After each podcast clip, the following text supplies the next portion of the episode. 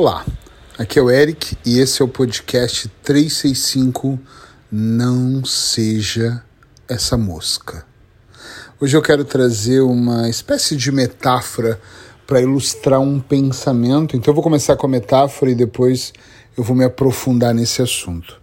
Eu vi uma história ontem que eu achei fascinante de uma mosca que estava andando como qualquer outra e ela caiu num copo de leite, um copo pequeno de leite que estava em cima da mesa. E essa mosca, ela tentou nadar, ela começou a se afogar, ela bateu mais ali as patinhas dela, as asas dela, até ela olhar para cima e achar que estava muito fundo, não valia a pena lutar. Uma outra mosca estava passando, se distraiu e caiu no mesmo leite. E ela tentava se comunicar e dizer: é impossível nós não vamos conseguir. E mesmo a mosca batendo ali as suas patinhas de uma forma veloz, chegou um momento que ela desistiu e ela afundou. Morreu afogada. A outra mosca diferente, ela bateu, bateu, bateu e ela fez daquele pedacinho que ela estava, ela engrossou, quase amantegou o leite, criando uma camada que ela conseguisse subir e não se afogar descansar e ganhou fôlego, bateu as asas e voou. O mais interessante é que, passado alguns dias, essa mosca teve uma experiência parecida. Parece que não aprendeu, foi pelo mesmo caminho, e às vezes na nossa vida nós repetimos a mesma história e não observamos que às vezes a história é parecida, mas está disfarçada, e caímos no mesmo copo de leite. Ela caiu. Era um copo diferente, né? mas no mesmo lugar. Outra mosca, ela começou a bater e falou: Eu vou sair dali. E uma mosca passando, ela pousou no canto do copo e disse para ela: Tem um canudo. Se agarra e sobe pelo canudo. E ela lá de baixo disse: Não, não, eu já sei como é. Eu vou bater, vou criar uma espécie de manteiga e vou subir. E a mosca disse: Não seja tola. Aproveita o canudo e sobe pelo canudo. E a mosca embaixo disse: Eu sei o que eu estou fazendo. Continuou batendo. Só que naquele dia ela não lembrou que ela tinha voado um pouco mais e estava cansada. E ela, infelizmente, morreu. O que, que essa história me trouxe? Eu achei ela fascinante. Às vezes nós temos uh, internamente uma certa segurança, e eu já disse várias vezes que o excesso de segurança também nos faz mal, e nós temos uma segurança de que nós sabemos que se nós cairmos naquele copo de leite, é só insistir que nós conseguimos sair. Só que nós esquecemos que aquele dia, naquele momento, naquele tempo, nem sempre é igual. Nem sempre o nosso emocional está igual. Então você tem que tomar muito cuidado, porque às vezes você entra numa situação, por exemplo, numa relação conjugal, talvez num empreendimento. Quem sabe até mudando de cidade, você diz assim: "Ah, eu sei como funciona, porque eu patinei, patinei e eu não desisti, saí desta forma". E nós ignoramos novas estratégias, como o canudo, que estava disponível o tempo todo ali para a mosca. O que, que eu quero dizer com isso? Eu quero dizer que nós temos que estar com a nossa mente aberta para nós buscarmos estratégias diferentes, para sairmos de situações que parecem ser as mesmas e às vezes não é. Por exemplo, quando eu tentei emagrecer, eu fazia uma dieta, não conseguia, fazia outra dieta, não conseguia. Quando eu comecei a emagrecer um pouco, eu pensei, eu sei qual é o caminho. Claro que o caminho é não comer.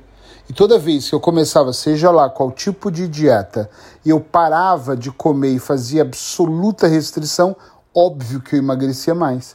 E eu achava que eu sabia o caminho, mas eu só estava me sabotando, porque em algum momento aquela fome, aquele terror noturno vinha e eu comia muito mais engordava às vezes mais do que quando eu comecei.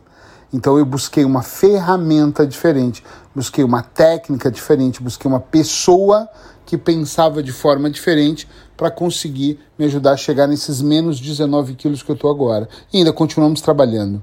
É muito importante em qualquer setor da vida que você acorde e perceba que, por mais que você já superou algo, não adianta utilizar as mesmas ferramentas da mesma forma, achando que o resultado vai ser o mesmo, porque isso gera uma coisa muito comum entre nós, que é a frustração.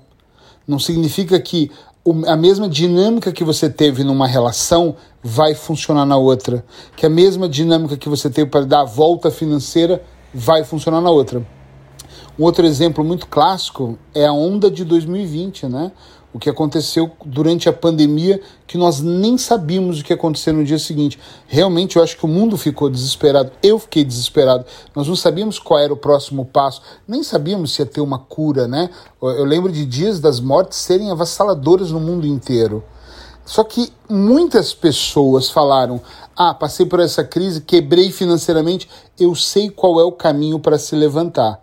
Só que talvez aquela técnica que funcionou em 2002, 2014, crise de 2018, ela pode ter funcionado porque o mundo não estava pandêmico, né? A, a, crise era financeira sua, do seu negócio, e talvez você ajustou o empreendimento ou até fez uma transição de carreira e pronto, resolveu. A técnica funcionou. Eu atendi muito, muitas pessoas ainda tendo, que ainda não se levantaram do tombo de 2020, de 2020, 2020 desculpa. Uh, e quando eu conversava, dizia qual é a diferença da técnica que você usou por exemplo, em 2015 e agora não funciona.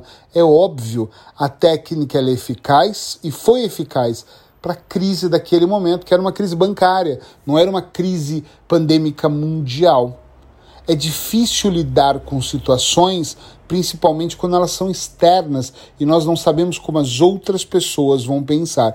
Então, Eric, o que, que nós temos que fazer? Nós temos, eu, eu vou arriscar uma palavra que é, nós temos que ter a obrigação, é uma palavra forte, mas eu acho que para quem quer estar tá nesse 1% que eu falo muito, quem quer ter um resultado extraordinário, nós temos que ter a obrigação, para quem quer ter esse resultado, de observar que às vezes nós não conseguimos sozinhos.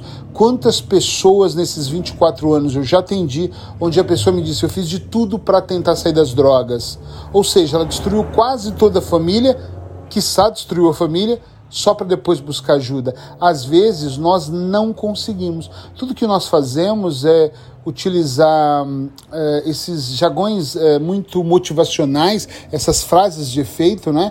Quem quer consegue, coloca Deus no coração, não arruma uma desculpa, e aí nós vamos pela parte motivacional, mas nós chegamos a ter um motivo para ação, temos motivação, mas Chega na página 10 nós desistimos.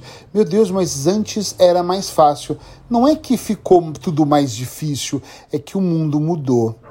E junto com o mundo só evoluiu quem só vai evoluir quem evoluir internamente. A comunicação tem que ser outra. Então, às vezes, sim, eu, eu Eric, preciso de um coach para me ajudar.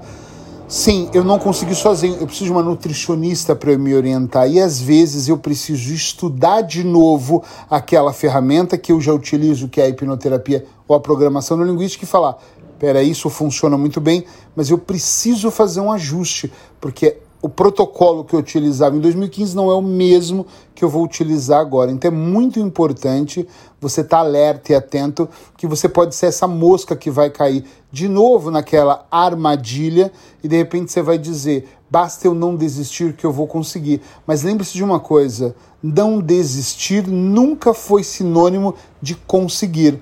Às vezes o não desistir para muitos é cansar às vezes o não desistir é você começar a comer de maneira errada, você está tão focado em fazer acontecer.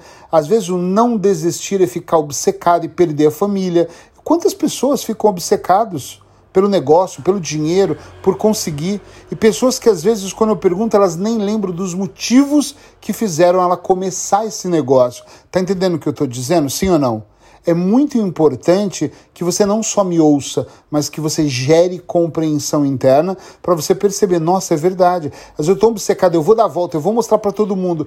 Enquanto eu estou no não desistir e focado, a minha esposa cansa, o meu filho cresce, a minha filha cresce, a minha família vai se perdendo ou vão se conectando com outras pessoas, enquanto eu estou conectado e obcecado só em fazer acontecer. Eu sou aquela mosca tentando fazer o leite virar manteiga para eu voar. Pode ser que eu até consiga, pode ser que quando eu saia fora daquele copo, o mundo já não seja mais o mesmo. Então alerta, porque às vezes, bem próximo de você, existe um canudo e você está insistindo, ignorando em não subir esse canudo para realmente fazer o leite virar manteiga. É bom a gente pensar, é bom nós colocarmos uma ação e não é vergonha nenhuma você mudar a estratégia, desde que ela seja para que você seja mais feliz. Porque na verdade, pode chegar um momento da tua vida que tu vai perceber que nunca existiu o passado, que o futuro está muito distante e que tudo que nós temos é esse exato momento, esse que você me ouve, o momento presente. Se você gostou desse podcast, espalha para outras pessoas e quem sabe nós juntos podemos fazer as pessoas pensarem um pouquinho fora da caixa e contribuir para o processo de transformação dessas pessoas. Se Deus quiser, amanhã tem mais podcast 365. Beijo no seu coração.